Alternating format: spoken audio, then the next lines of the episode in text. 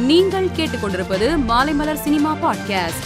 மணிரத்னம் இயக்கத்தில் சமீபத்தில் வெளியான பொன்னியின் செல்வன் படத்தின் இரண்டாம் பாகம் ரசிகர்கள் மத்தியில் நல்ல வரவேற்பை பெற்று வசூலை குவித்து வருகிறது. தற்போது வரை உலக அளவில் ரூபாய் முன்னூறு கோடிக்கும் மேல் வசூலை குவித்து சாதனை படைத்துள்ளது. இதனை படக்குழு போஸ்டர் வெளியிட்டு அறிவித்துள்ளது. தனுஷ் நடிப்பில் உருவாகி வரும் கேப்டன் மில்லர் படப்பிடிப்பு நீர்நிலைகளை ஆக்கிரமித்து நடைபெற்று வருவதாக தகவல் வெளியாகியுள்ளது.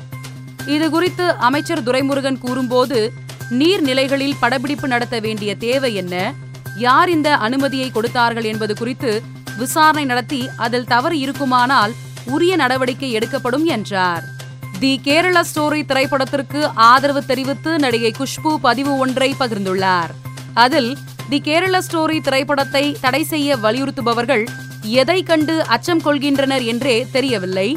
எதை பார்க்க வேண்டும் என்பதை மக்களே தீர்மானம் செய்து கொள்ளட்டும். நீங்கள் யாருக்காகவும் முடிவெடுக்க வேண்டாம். காட்சிகளை ரத்து செய்வதற்காக தமிழ்நாடு அரசு நொண்டி காரணங்களை கூறி வருகிறது. இது கட்டாயம் பார்க்கப்பட வேண்டும் என்பதை மக்களிடம் தெரிவிக்க செய்ததற்கு நன்றி என்று பதிவிட்டுள்ளார். இந்த பதிவு தற்போது இணையதளத்தில் வைரலாகி வருகிறது. இயக்குனர் அட்லி பிரியா தம்பதியினருக்கு சமீபத்தில் ஆண் குழந்தை பிறந்தது. இந்நிலையில் அட்லி பிரியா தம்பதியினர் தங்களது குழந்தையின் பெயரை சமூக வலைதளத்தின் வாயிலாக அறிவித்துள்ளனர். அதன்படி இவர்கள் குழந்தைக்கு மீர் என பெயர் வைத்துள்ளதாக தெரிவித்துள்ளனர்.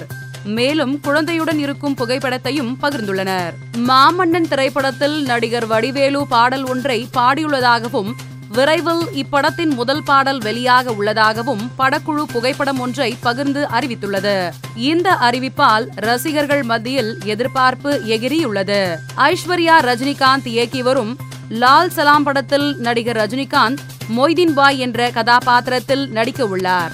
இதனை படக்குழு போஸ்டர் வெளியிட்டு அறிவித்துள்ளது.